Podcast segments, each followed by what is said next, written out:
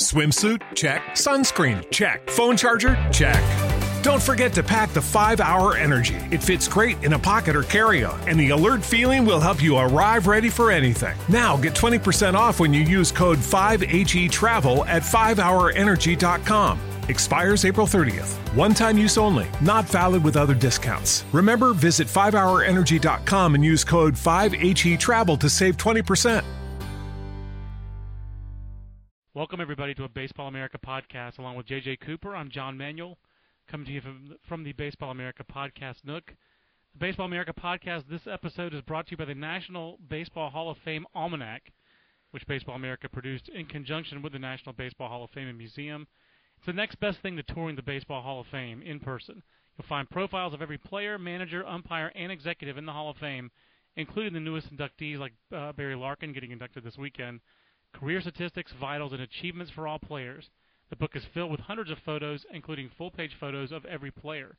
The Almanac is an official publication of the Hall of Fame, produced in conjunction with Baseball America, and you can buy it at baseballamerica.com store or by calling 800-845-2726. And fun publication to have worked on, JJ, especially because for you and me, it would just write some bios, and we'd have to do a whole lot more beyond that. So kudos to Sarah Hyatt McDaniel and Well Lingo for doing the yeoman's work of producing that book. But yet another publication on the Baseball America family of publications, kind of joining the podcast in our family of products. And we haven't done a podcast in a while, JJ, the two of us, yeah. Jim and I did the draft deadline, signing deadline podcast, which was a fun one to do. Jim has been doing a lot of podcasts. Jim did that with you, and then Jim and I did in person together after the Futures game with my little pen mic. We did a podcast. That was supposed to be the big secret of that podcast, was the pen mic. It sounded fine to me. You know, it came out pretty well. Heck, it actually probably sounded better than some of our podcasts. We were just sitting here patting our 7-year-old equalizer on the back and saying, good little machine, please keep working.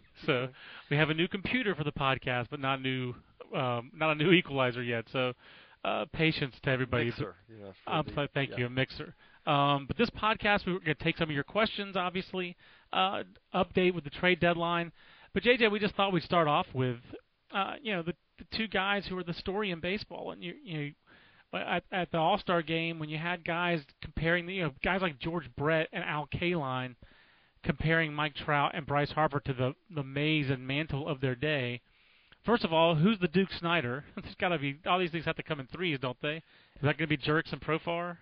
Maybe if you move to center field. I was going to say. I mean, Elvis Andrus is a pretty good cheap shortstop. Maybe that's where Jurickson Profar winds up. Not because he can't play shortstop, but because the Texas Rangers, why would you get rid of him? He's played second, short, and third all this year in games in Double A. And they don't really have a center fielder that they want to be their center fielder every day. They want Josh Hamilton to be on a corner. I never thought about that before now, but hey, why not? But who do you like? Who do you got? The first half, the fact that Mike Trout has been better to this point. Have you, with Mike Trout in the long term, Trout versus Harper Olympics, or do you still have Bryce Harper? I believe you and I both had Harper coming into the year. Harper.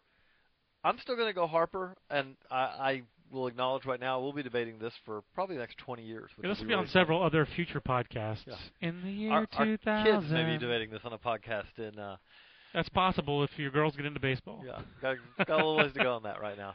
But the thing I do want to point out, though, is Mike Trout is having just an amazing year. I mean, like Bryce Harper's having a solid year. Bryce Harper, though, if you said who is the NL Rookie of the Year right now, I don't think you could argue Bryce Harper, but I don't think he's really the best case right now. In the AL, it's not only Mike Trout. Mike Trout is the Rookie of the Year, barring – I don't know what would have to happen. Yeah, he might be the MVP right now. But I was going to say, but you may say that he's the MVP, and I think there's a pretty strong case that he is. How crazy is it? I did hear this on some show on XM that I can't remember which show it was because I want to give it credit. It's not an original idea on my part. But how crazy is it? Albert Pujols right now, you could legitimately argue, is the third most important guy in that lineup. Yeah, it's kind of crazy. Although since Trout got there, Pujols' numbers are insane. Well, I shouldn't say insane. They're Pujolsian is what they are. But they may not still be Trombonian. They're not Trombonian. Mark Trumbo is a whole other subject. That's actually a good one to tackle in the podcast. But I'm still first of all, who's the National League Rookie of the Year if it's not Bryce Harper for you? Who has a better case? Wade Miley's got a pretty good case. Yeah, I'm not looking at that being sustained. But, for the rest of the year. But if you if you're saying for right now, Todd Frazier has had better numbers this year. He is pretty important to the Reds. He's going to be even more important now because he's their regular first baseman. He's their first baseman until Votto comes back. But I think especially you give Harper an edge on the fact that he plays center field on a pretty regular basis. But with Frazier, you got to give him credit for the fact that pretty much wherever the Reds have had a need, one thing it did work out for the Reds. The Reds have never let Todd Frazier settle down in a position. Right. But what that did mean is oh, you need a left fielder? Okay, well, he's your left fielder right now. Scott Rowland's on the DL. Hey, he's your third baseman. Now Joey Votto? Okay, he can be a first baseman. I'll give you a while. I'm not going to give you, even though he's been better, he has better rate stats. But Frazier just hasn't played as much as Harper. No, and but I think those guys are at least 100 more plate appearances for Harper. But I mean, that's a lot. That is a lot, but I think that those guys, well, especially again, Frazier's going to end up being, but is 100 less because Harper's going to play every day too. They're not going to be any Steven Strasburg shutting Harper down to keep at bats down or anything. Right. But that being said, I still think that if you look at it, I think those guys at least, and I'm probably forgetting someone off the top of my head right now too. No, I think you got them. Those are the main guys. I think Wade Miley's has had the best half season, but I don't see Wade Miley sustaining that all year. And I don't believe that Trevor Bauer will be entering that mix, having just been sent down by the Diamondbacks. That's obviously a tangent. But let's go on the tangent for a minute, though, because it's been interesting to watch. This is something I keep coming back to, is that when you're talking about a hitter, and we get all the questions all the time, when's this guy coming up? When this guy coming up? And with the hitter, not that there aren't guys who struggle, but there are a lot of times a hitter comes up and pretty much he steps in and does it. With pitchers, you do see time and time again just how difficult that jump from AAA to the big leagues is. I think Trevor Bauer has seen that. Not that Trevor Bauer is not going to be a very good long-term big leaguer. Right. But he's learned a little bit from this first taste of it. You know what? I can't be as... he's been so focused on the strikeout, and what he found, the little bit I've seen him, I've watched several of those starts trying to see what's going on, and what jumped out to me is that there's a lot of times where he gets two strikes, and he thinks he can get a guy to chase. Right. And big leaguers, unlike AAA guys, big leaguers don't chase those pitches. And the bottom line is, if you're going to be a strikeout pitcher in the major leagues, you got to get swings and misses in the strike zone. Bottom line, the good big league hitters don't chase. And Trevor Bauer didn't. The thing about it is even when you give them a good pitch in the zone, a lot of the good hitters is like, yeah, I can't do anything with that. Okay, foul off. Correct. Here, let's go again. Correct. And that's why movement is such a – it has to be emphasized. And I think to me, the things for Bauer to work on are, A, he's going to have to throw more strikes. That sounds simple, but his walk rate in the minor leagues was unsustainable. Second of all, it just comes down to fastball command. He's kind of like right now, JJ's kind of being like, I know this comparison doesn't sound as good anymore. It's kind of like he's trying to be a hybrid between Tim Lincecum with the delivery and all that, and Yu Darvish with like six pitches. And those are two super unique jokers that you're trying to basically meld. Mm-hmm. So you're going to be this completely unique player. And I'm not saying he can't pull it off because I believe in Trevor Bauer. I believe he'll figure it out. But I'm not sure if he's athletic enough to maintain. And he talks about it. He talks about not being super athletic to maintain that delivery and six pitches and his workload at the big league level. I think a little failure will probably help him. I'm again, the makeup part is one of the reasons why I believe so much in Trevor Bauer. But he's going to have to. First, I think he needs to shed a pitch or two. But more than that, he needs to. The reason you shed a pitch is so you can focus more on that fastball and putting it where you need to put it. I'm convinced that he can do that. He'll never be a premium. He's not going to be Greg Maddux and put in a teacup. But I'm convinced that he will throw more strikes with the fastball because he realizes now that he has to. I think he has the stuff and the ability to adjust to do that. But there are some concerns. You can shelve a pitch. If you're Trevor Bauer, you can shelve a pitch for now. And you know what? 2 years from now, if you need to, you can bring it back. Right. But the other thing with that I always bring up now, it seems like I've brought it up a couple times, is pitching is hard. If Matt Moore struggles in his rookie season, anybody can, because Matt Moore, you couldn't be more ready.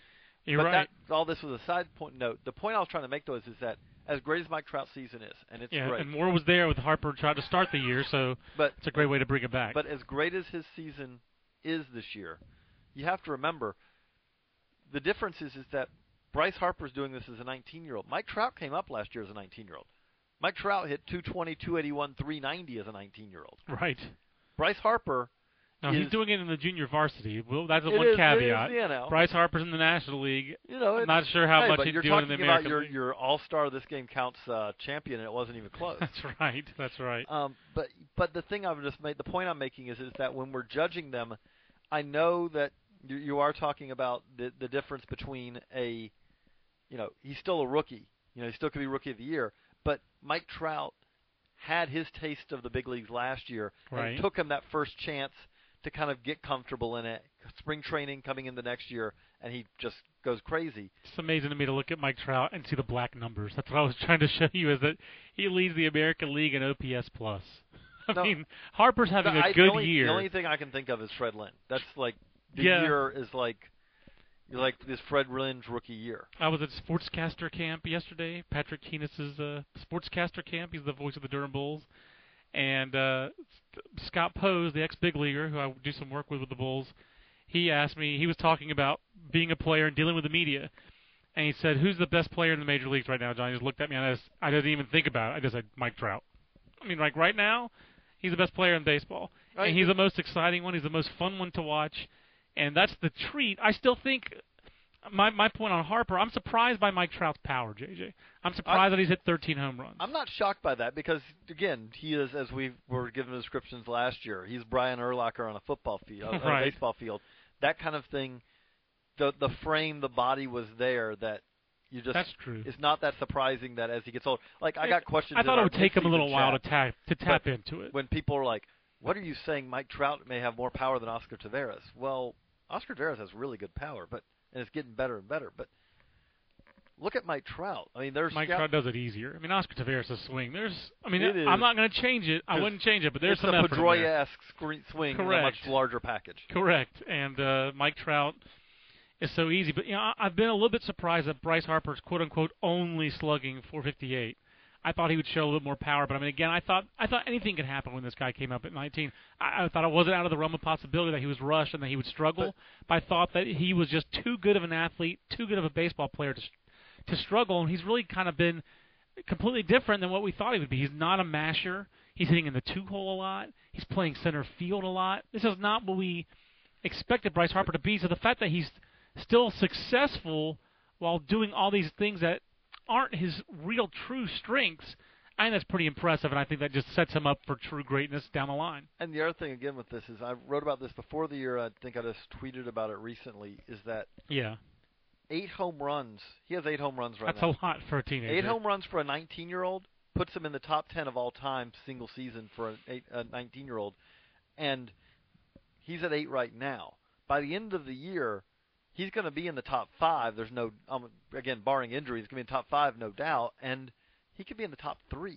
Right. Because take Tony Conigliaro out of it, who had the greatest season, as you're going to see from a 19-year-old.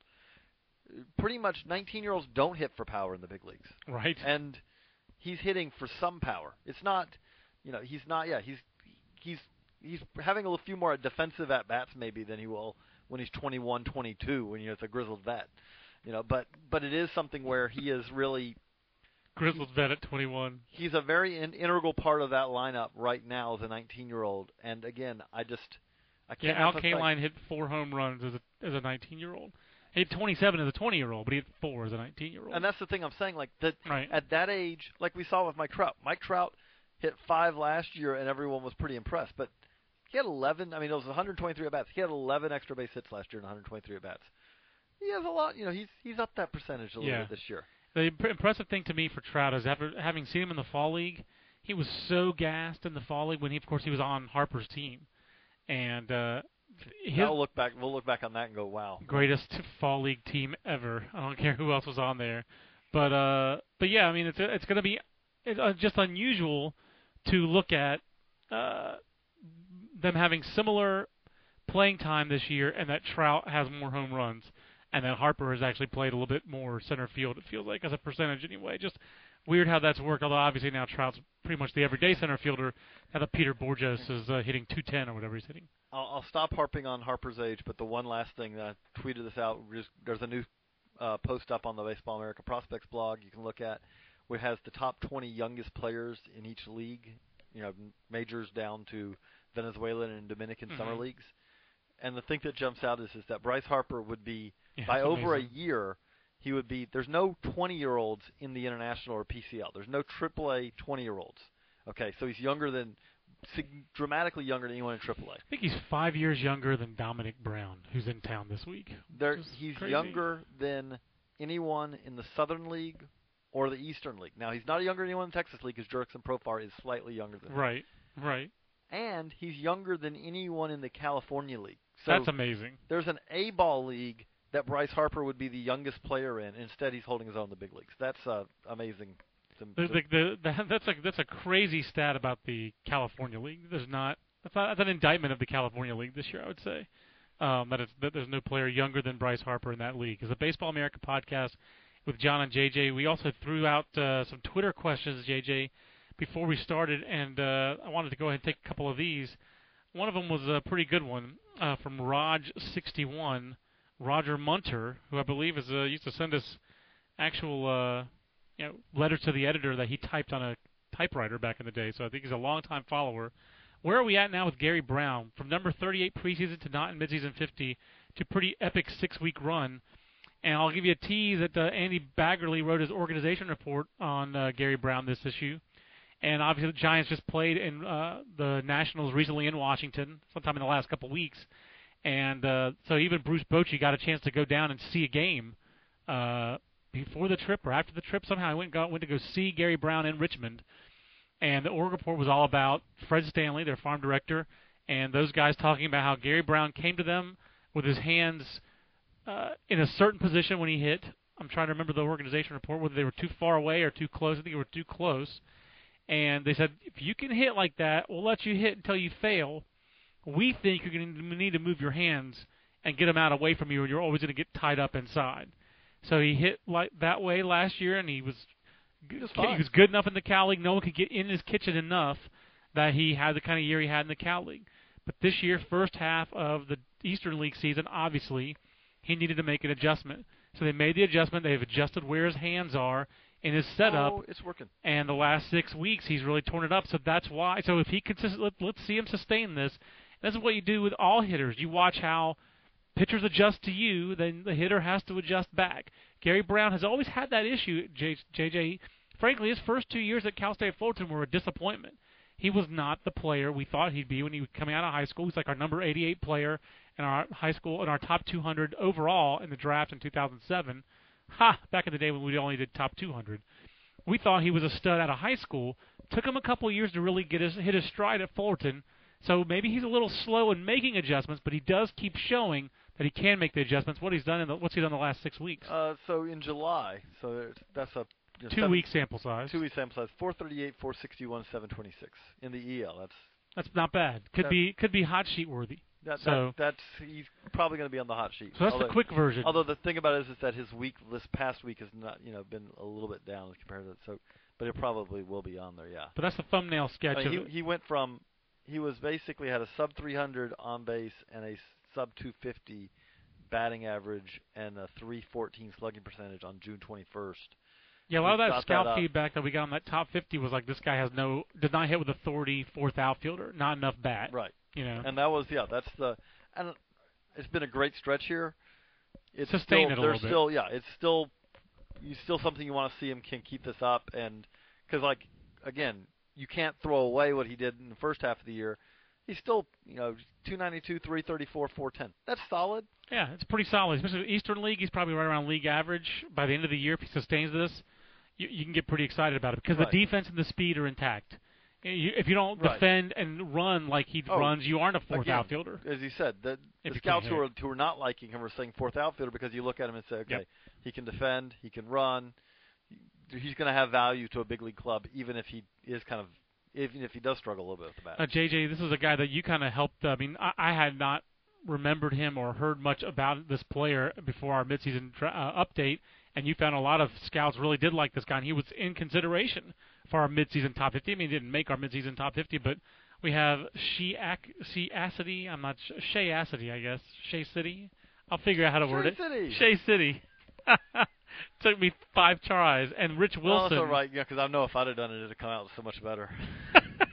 I don't pronounce names properly. It's Ryan and Rich who sent us two tweets, and I botched the Twitter handles, both asking about Dan Straily. What does Dan Straily do, and why has he had this breakthrough season in the A's organization? Well, the thumbnail sketch version of that is that he's in better shape this year. Stuff's gotten better. He just keeps, you know, his stuff is better stuff than it was a year ago. He can sustain it better. He has better command. You throw all those together, and you're talking about a guy now who I think it's pretty fair to say middle of rotation, maybe if everything works right, slightly better than that. But if you said solid number three right now, solid number three starter, I think that's a pretty safe. I mean, again, I'll throw in the addendum we just did. Right. Pitching in the big leagues quite hard. Right.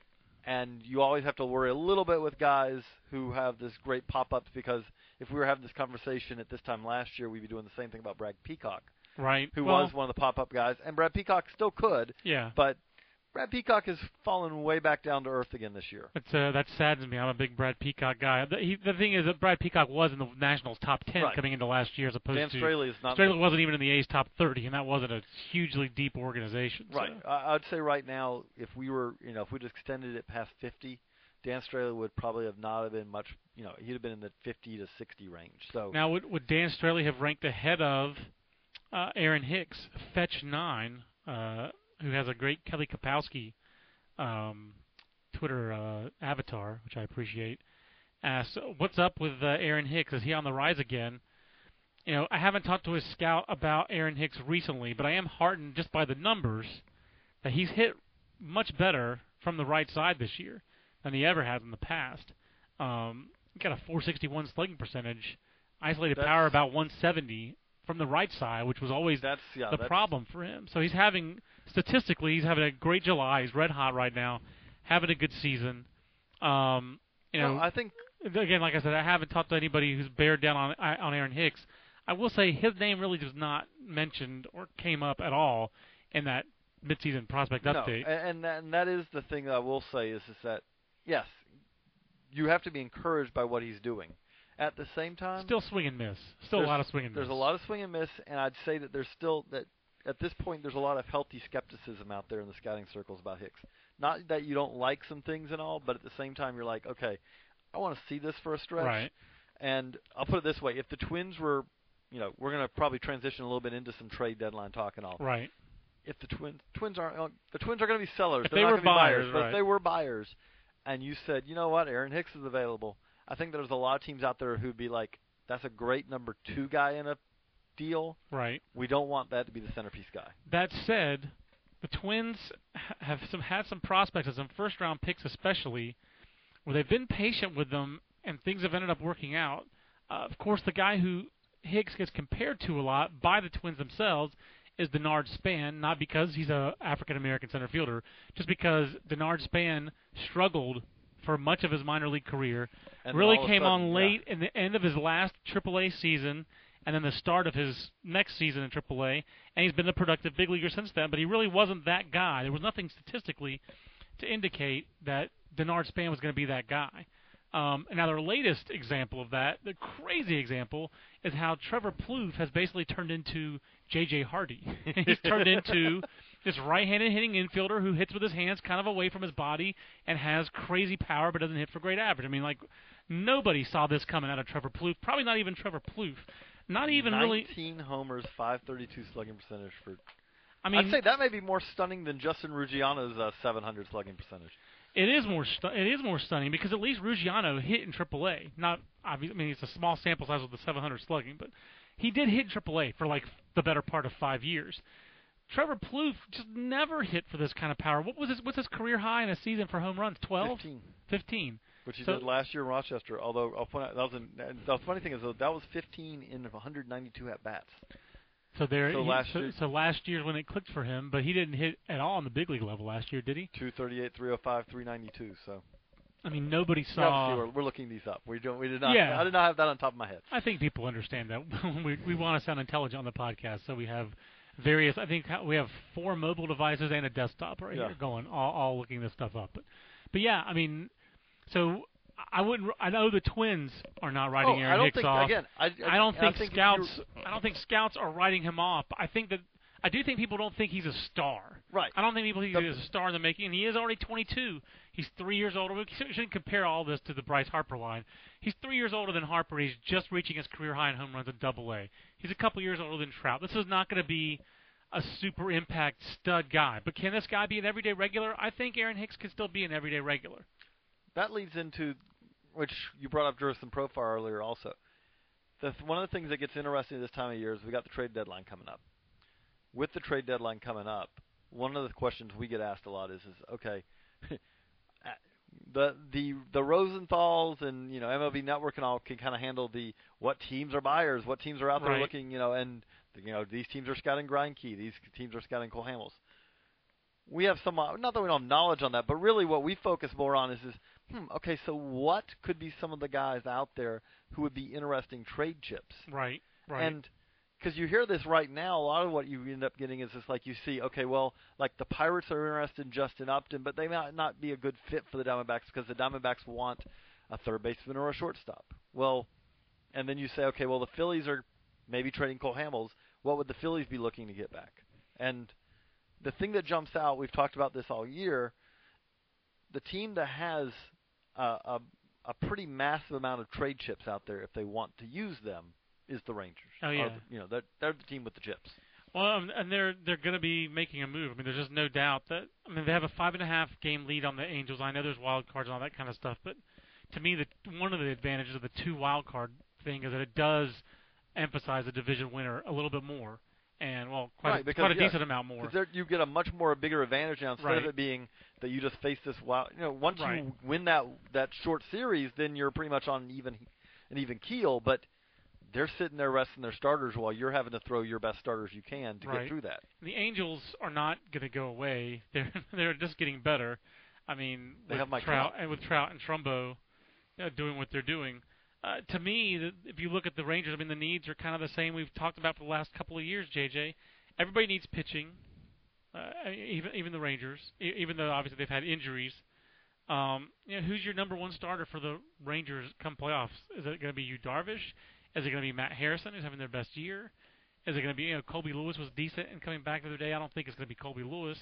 Is it going to be Derek Holland once he gets healthy? Is it going to be Cole Hamels? I don't think it's going to be Cole Hamels. It feels like the Phillies are going to re-sign him. They're making every effort to re-sign Cole Hamels, and it doesn't strike me as insincere. I think the Phillies are more likely to trade Hunter Pence, Jimmy Rollins, and some of their older position players. The thing that's tough for the Phillies right now is that, for one, they can – there is a natural reason for them to try to say we're not done yet, which is the window's closing. Right. And if you say we're done with 2012, the real question then becomes, if you're done for 2012, you're probably done for 2013 and 14. Are you done for 2013 and 14 and it's a long ways away, or you always have that ability, you always have that chance. It's like, are there moves we can make to kind of extend that window? Right. Well, I don't think you're going to see the Phillies in the playoffs this year. I just don't. I think they're too far back. I think there's too many teams between them and where they want to be.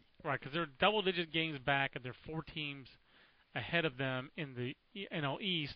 I think they're still 9 games back in the wild card, and it seems like the whole National League, basically, outside of the Cubs and Astros and the Padres, are between them and the wild card. So I don't think... to me, if Cole Hamels is not available, then the trade market becomes a whole lot more desperate, I guess would be the word for it. It seems like Matt Garza and Ryan Dempster, the Cubs, seem like they hold a lot of the keys, JJ. Even if Cole Hamels is available, the Cubs have two pitchers. You can only go one place. The Cubs have two different options for teams. They have Ryan Dempster, who I believe is done at the end of this year with his contract. I'm just on their contract page. Yeah, he signed through 2012. It's a $14 million deal this year, so you're picking up the rest of that. Maybe they'd sweeten the pot for you and take some of the salary if you give them back a better prospect. I think the Cubs probably would do that. We know that they'll do that for Alfonso Soriano. If you'll take my Alfonso Soriano, please. And that said, I think Soriano is actually a decent trade chip. If I were an American League club, if I'm like the Rays, I think John Parado wrote this week on Baseball Prospectus, so I'm going to give credit where it's due. If you're the Rays, if you're a team in the American League that needs a DH, you should look at Alfonso Soriano, especially if the reports are true that the Cubs will pay all, but they basically will make him a $3 million player for you. For a half season, I'd take that chance. And it sounds like, you never hear these reports that Alfonso Soriano is a clubhouse killer. You know, he's not some cancer in the clubhouse. Right, he just has a terrible contract. He just has a terrible contract, and he's not a good player. He's a good hitter, but he's not a good player. He can't defend, doesn't run like he used to. You know, but he's in the batter's box. He's still pretty good. I think he could help a team, again, like the Rays or any of those. Or if you were the Orioles, you've already made the Jim Thome move. But if you hadn't made that move, Alfonso Soriano might have been a better option. So, let me ask you this question, but then you have Garza to finish on the Cubs, who has another year on his contract, and that would make Garza, I would think, a lot more expensive to acquire in terms of prospects. You do have to remember the rules change that's happened now is that you trade for Ryan Dempster. Ryan Dempster is not getting you a pick at the end of the year. So one of the things that that makes it tougher to trade a guy like Dempster, though, is that you always have to run through the in your head. If you're the Cubs, you have to say, okay, can we get more now for Dempster than the pick that we get for him, the compensatory pick? But also with that, the compensatory pick's not as valuable now as it was before because now you're not getting the first round. Right. Just the example that Jim Council and I kept talking about with the competitive balance lottery. Last year, the Red Sox lost the 31st overall pick. I mean, gained the 31st overall pick from the Phillies. So when the Phillies signed Jonathan Papelbon, they lost pick 31 to Boston, and Boston got a supplemental compensatory pick. Now, into this current system, pick 31 would just go poof. It would just be gone. Bye-bye. So there's just no pick 31 anymore. It goes to somebody else. Right. So the difference is that there's a big difference between getting a first-rounder, which could be pick, in the old system, pick 16. Correct. And a supplemental pick. There's a big difference between that and saying, hey, well, we get a supplemental pick. Now the best you're getting is and not only a supplemental pick, I'm pretty sure it's a supplemental pick after the competitive balance lottery. Right. After the first round and after those six competitive balance lottery picks. But again, if with the first round picks going poof. Yeah, it's going to be in that 35 to 45 range more likely will be the at or most. At the most, I was going to say, or it could be like 32, 33 because if a lot of five first round picks disappear, then that first compensatory pick could be end up being like pick 27, 26, something like that. I'm not sure how many other there's those pitchers. I think the Cubs are one of the teams that hold the keys. The other one, JJ, that's fascinating is the Diamondbacks, because talking to a couple of scouts this week over at the DBAP, everyone's talking. Those guys say it's very consistent. The Arizona Diamondbacks are definitely selling Justin Upton. And Kevin Towers is being old school KT. He'll tell you what he thinks of Justin Upton, and it's not much. All the reports you see where he says that Upton's not a winning ball player, that's what he's telling everybody. It's not quite what the Phillies have done with Don Brown, which is run down a player's trade value quite a bit. But the Diamondbacks' marriage with Justin Upton seems over. You kind of wonder if how much of that is KT and how much of that's Kirk Gibson. It seems like a lot of it's Kirk Gibson just doesn't think he's a winning ball player. And they've decided to hitch their ride to so who's more attractive as a trade acquisition, Justin Upton or Matt Garza or Cole Hamels? Who would you rather have? That's a tough call. That's a tough call. The thing we do have to point out. I'd rather trade for Upton myself. But the thing we have to point out with Upton is that they're trading him with his value down because he's having a pretty poor year. Oh, yeah. I mean, that's the thing about this is that the team that does seem to make sense is that people want to say that the Pirates can only trade pitching. I don't disagree with that because the Pirates do have low-level hitters as well. Yeah, I would think if I'm the Diamondbacks, I know he's my new favorite little personal cheese ball guy, but if I'm the Diamondbacks, I know a lot of people are talking about Alan Hansen, but if I can get one of the the pitchers from the Pirates. And I can also get Gregory Polanco. Now, when you're talking about one of the pitchers, are you talking about Taillon or Cole? Mm-hmm. Okay, I wasn't sure if you were going to throw in like Luis Heredia if that's enough. No. To me, not for me. To me, it's not for Justin Upton. Not to me. Again, you have to have the cornerstone guy of this. I agree. Cole or Taillon qualify as that. That's the cornerstone guy. You're getting a top end prospect to build us around. Yep. Again, although the funny thing is like the Diamondbacks. The one thing, they got Taillon.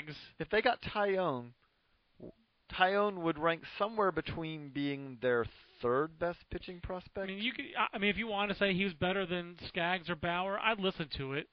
But if you want to say who's worse than Skaggs and Bauer, I listen to that. And if you want to say who's worse than Skaggs, Bauer, and Archie Bradley, I listen to that. Right. I'll put it this way: it would be an embarrassment of riches for pitching. But I do think if they do a trade with the Pirates, unless it's a three-way deal where it'd be pretty unique if they traded Upton and got Cole back, and Cole and Bauer were both in the same organization. That would be pretty insane. I'm not sure that Cole and Bauer want that. But, in fact, I think they probably don't.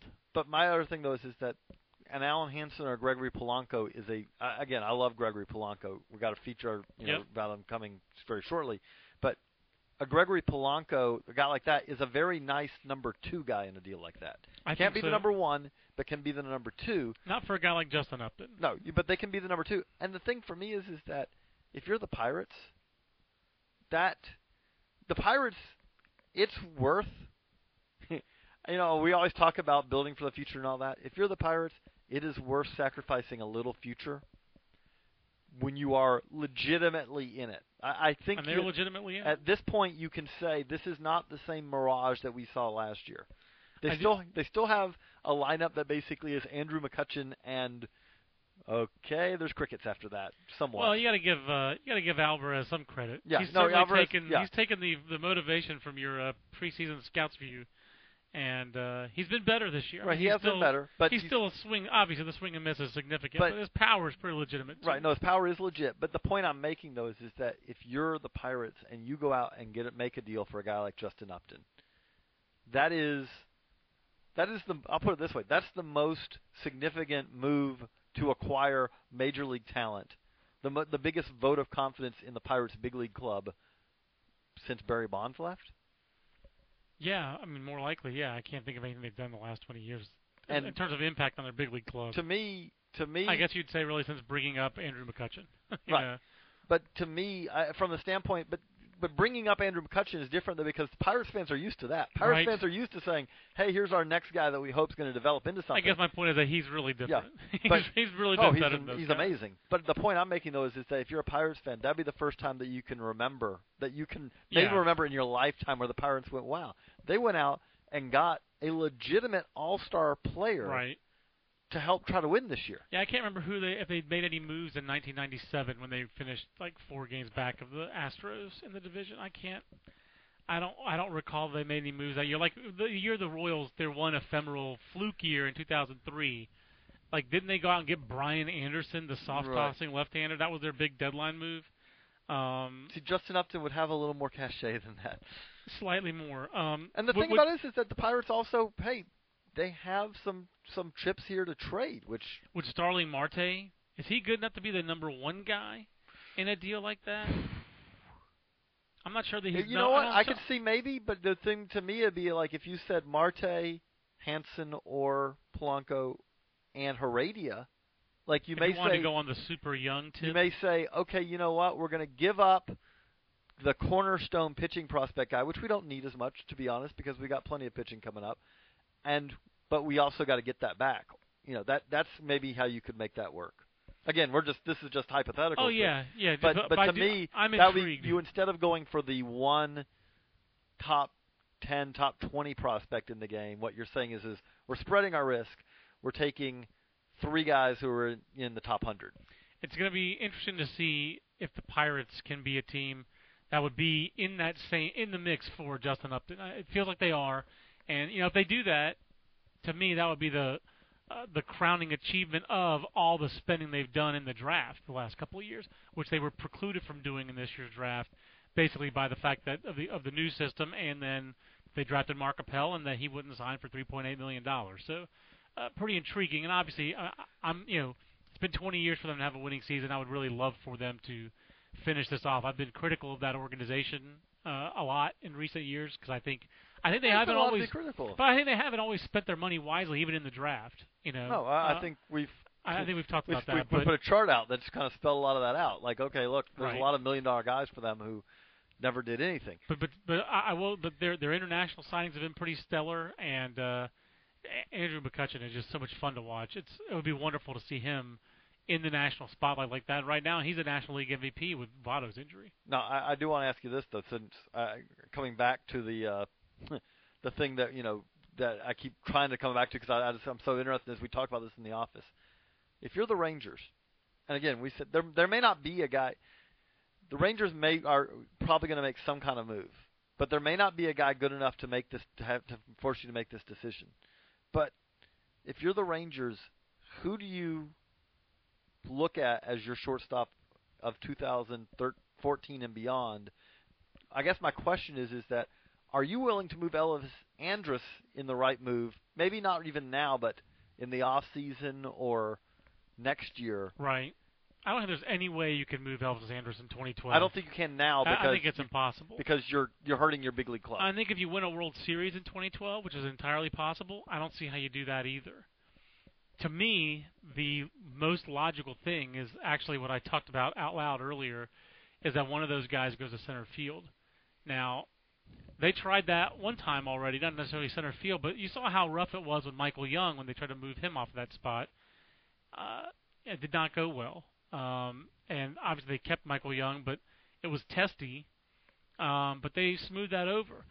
To me, if you have the player, I mean, like, it's always with a shortstop, it feels like people who play shortstop, it's just a huge point of pride. I always remember a long time ago, John Valentin being like, I am not moving off shortstop for Nomar Garciaparra. And then he got beat out by Nomar in spring training. He's like, okay, I'll play third base. You know, and had some more productive years there. To me, if you have Jurickson Profar, and he proves he's big league ready, that has to be a competition for who your better shortstop is, and the other guy moves to center field. Because they don't have an obvious center fielder, even though I know Craig Gentry's doing well right now. He's way behind those two guys. You try to keep those guys in the middle of the diamond as much as you can, and center field's not as important as shortstop, but there's some similar – both those guys have the skills to play center field, and why move Ian Kinsler? Now, Ian Kinsler would be the guy who would be most obvious to move, but I don't know that Ian Kinsler can play center field. I don't think he can play center field. I don't think he can, especially over the course of that entire contract. I mean, frankly, maybe you move Ian Kinsler to first. I don't have an answer at first base long term either. I mean, Mitch Moreland's a placeholder. He's a solid player. While he's inexpensive, he's fine. But I'd rather have Mike Olt play over there long term.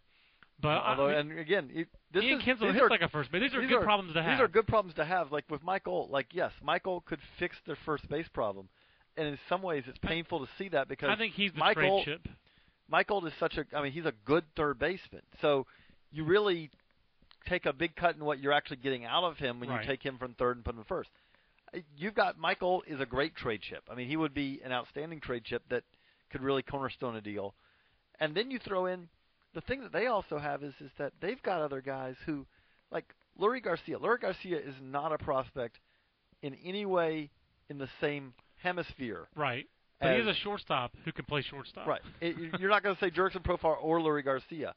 That being said, if I'm a team out there and I'm looking to kind of, you know, in a trade, I very well may say, hey, by the way, I'd love to get Lurie Garcia in that deal too, because he's a shortstop who's already at AA, who really for a lot of teams could come in and be their best shortstop prospect. He's kind of basically like a little bit better offensive version of Freddie Galvis.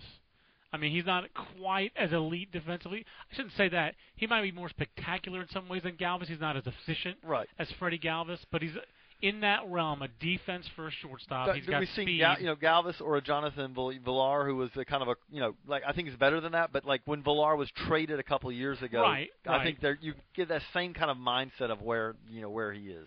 I agree. I mean, I don't know when Lurie Garcia would be ready.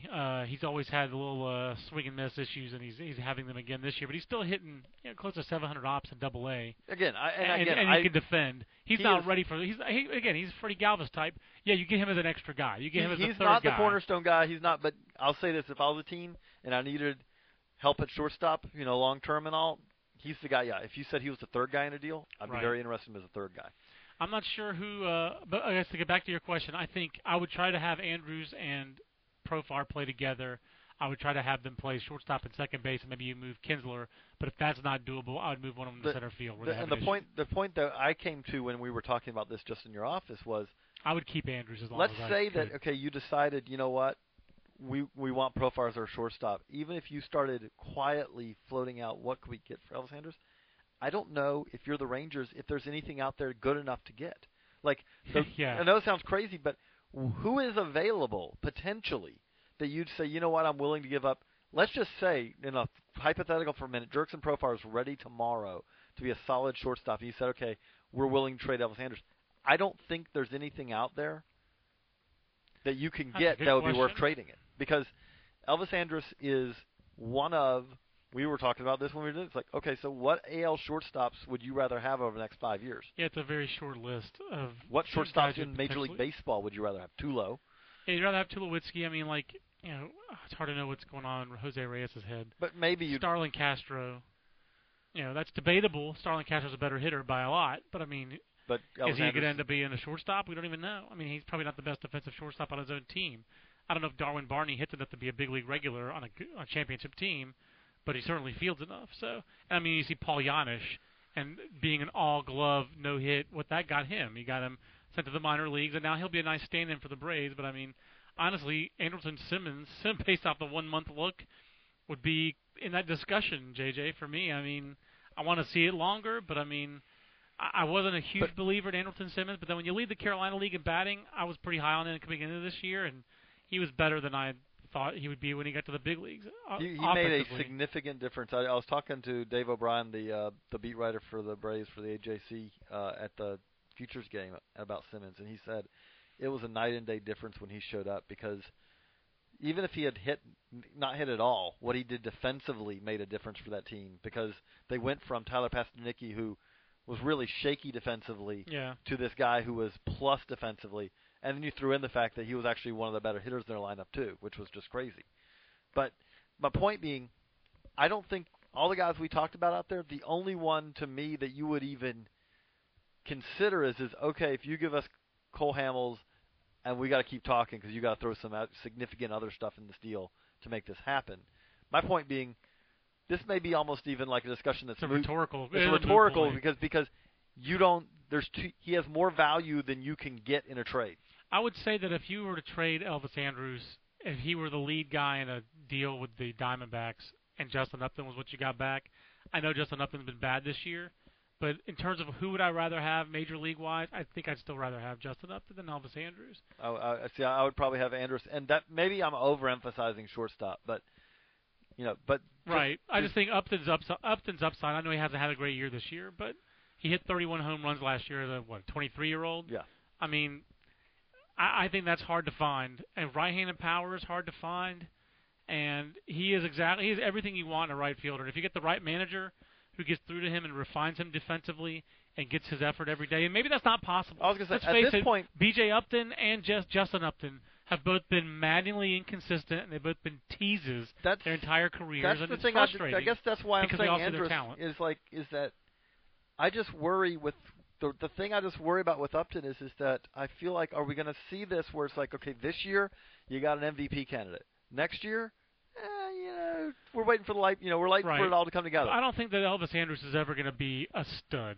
He's a very good player, right, but I don't and that saying that he's one of the best. I mean, he's in the short list. It's damning with faint praise. It really is. It really is because what is the impact of him offensively? I mean, this might be. I know he's only 23, 24 years old. How old is he? He's 23. I was talking to a scout about it this week. Physically, he's really filled out. Elvis Andrus. There's no more projection on the body. He's not going to hit for power. I think that. I bet you he hits double digits in home runs one year. But what's the maximum there? 12. 15? Right. I thought that's the absolute maximum for Elvis Andrus in a year. What's he hit in his career? 7 in the big league level? 10? 12. He's at 12 in his career. I bet you in 2,000 at-bats. No, those were young at-bats. But I bet you in his age 27, 28 years, he bangs out 10 to 15 home runs. Because, I mean, I do think he's improved as a hitter every year. He hits with a little bit more authority. He's still pretty much a right field, inside-out hitter. There is going to be a time where this guy's going to have enough at-bats, enough strength, and enough confidence to learn to turn on some cripple pitches and hit 10 to 15 home runs a year. That said, I still don't think he'll ever have the offensive impact that Justin Upton can have. Yeah. And the game is still about scoring runs and offensive impact. He won't have the offensive impact that Jurickson Profar has. And that's for sure. The funny thing about it is that Profar's not filled out. Profar, you see Profar in person and you go, wow, where's this power coming from? Because he's really a relatively wiry guy right now. It's kind of an Andrew McCutchen type of power in terms of just bat speed and whip, right? Right, it is. It is. Because you look at it, and it's not. This is not him just, you know, raw physical strength powering balls out.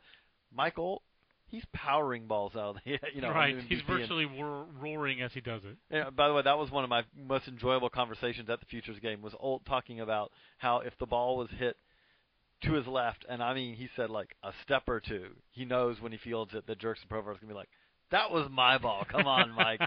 That's funny. That's outstanding. It's like, and then I said, so I asked, Profar about that. He said, we communicate really well. He hears this. And then he pointed out, though, it's like, hey, I got Lurie Garcia over there. And he's like, that was my ball. That's funny. We'll meet behind second base. That's very funny. But that's a luxury that very few teams have. And, I mean, the Reds had we talked at the beginning of the year, J.J., about how they had Kozar and Janich for the big league level in AAA, Didi Gregorius, Billy Hamilton, some lower-level guys that they had that I know they like. That's one of the reasons why they would trade a Ronald Torres, who I know hasn't had a good year in the Cubs system. But they felt very good about their up-the-middle depth, especially at shortstop. But it doesn't come close to what the Rangers have. I mean, it just doesn't. No, and we haven't even mentioned Odor. Rougned Odor. I mean, who's basically having – it's not Jurickson Profar's Valley League season, but it's not a whole lot off as far as offensively. Now, he's, again, second baseman, shortstop. Big difference. Right. But that being said, having a great season himself and is a very, very solid prospect in his own right. JJ, I'll wrap up the trade stuff. Just do the Dodgers have any prospects in your mind? I mean, they're clearly going to be buyers. They've already spent a lot of money. They're going to keep on spending money. They want to be a factor. They want to be talked about again. The pressure for that will only increase if Dwight Howard actually gets traded to the Lakers in the NBA. Well, what are the Dodgers? I don't follow the NBA that closely, but everyone can be linked to Dwight Howard. Yeah, but no, he wants only a few teams. What do the Dodgers have to deal? Are they anywhere near any of these teams we talked about? Like, are they in between somewhere, the Pirates and the Rangers? Or are they even a little bit below the Pirates? No, they're below. I feel like they're below the Pirates. They're well below the Pirates. Tradable assets. Well below, because the Pirates, if the Pirates are willing to trade, Pirates have some massive tradable assets. We're actually talking about how they have some good tier 2 basically assets. I mean the Pirates have two legit tier 1 assets, and Starling Marte is on that borderline of being a tier 1 asset. And because he's a AAA guy, he's probably a center fielder, not for them, but for other major league team, he's a center fielder. This may be something we just need to work on. This is our tier 1 potential trade guys, our tier 2 and our tier 3s. That's not a bad idea. But no, they have Taillon, Cole are tier 1s. I mean, I don't think there's any question about that. Marte is on that cusp of being a tier 1. Luis Heredia, Alan Hansen, Gregory Polanco are very solid tier 2s. Right.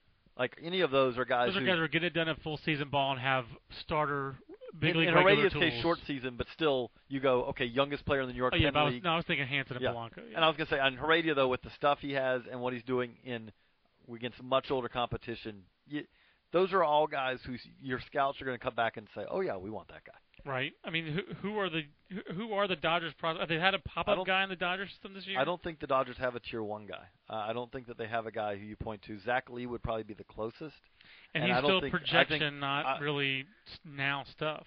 Right. I mean, Ethan Martin's having a bounce back year, but he's a tier 2 guy at best. Ethan Martin's bounce back year, and that's on the front of BaseballAmerica.com right now. Is that a Jim Schoenard story? Yeah. I mean, that's one of the bigger developments in the Dodgers organization. I'll say this: if you've got a scout out there who, if you've got scouts and it's like you're asking your pro scouting department, okay, are we interested in Ethan Martin? Yeah, you may be interested, but you've got a lot of hesitations there. Right. He was pretty bad for a pretty good while there. He was. His control is still not that good. There's kind of still questions about his secondary stuff. There's a lot of things where you go, okay, we wouldn't mind having him, but I'll put it this way: you're not going to build a deal around him. That's it. He's a complimentary piece. If the Dodgers are making a deal, they would have to include someone like a Nathan Eovaldi, who's a young big leaguer, or I don't even know whether young big leaguers they can afford to trade. What they are more likely to make the deal for. We're going to take your bad contracts like they have in recent years. What there is that if Alfonso Soriano fit for them, and I don't think he necessarily does, but if he did, that's the kind of guy where you say, you know what, we don't have to give up a whole lot, and we'll take the contract. That's basically their only real option right now because the farm system just isn't that great. But the thing about it is, though, is that, again, if you look at these trade deals that happen at the trade deadline. And you've done some study of this. Right. One of the things that jumps out is that, you know what, a lot of those second-tier deals, you don't end up having to give up a lot of great prospects. So you can get complementary pieces. If you say, hey, we're going to bulk up our bullpen, you can do that a lot of times for guys you say, okay, that guy could be a reliever long-term for them. The spare parts.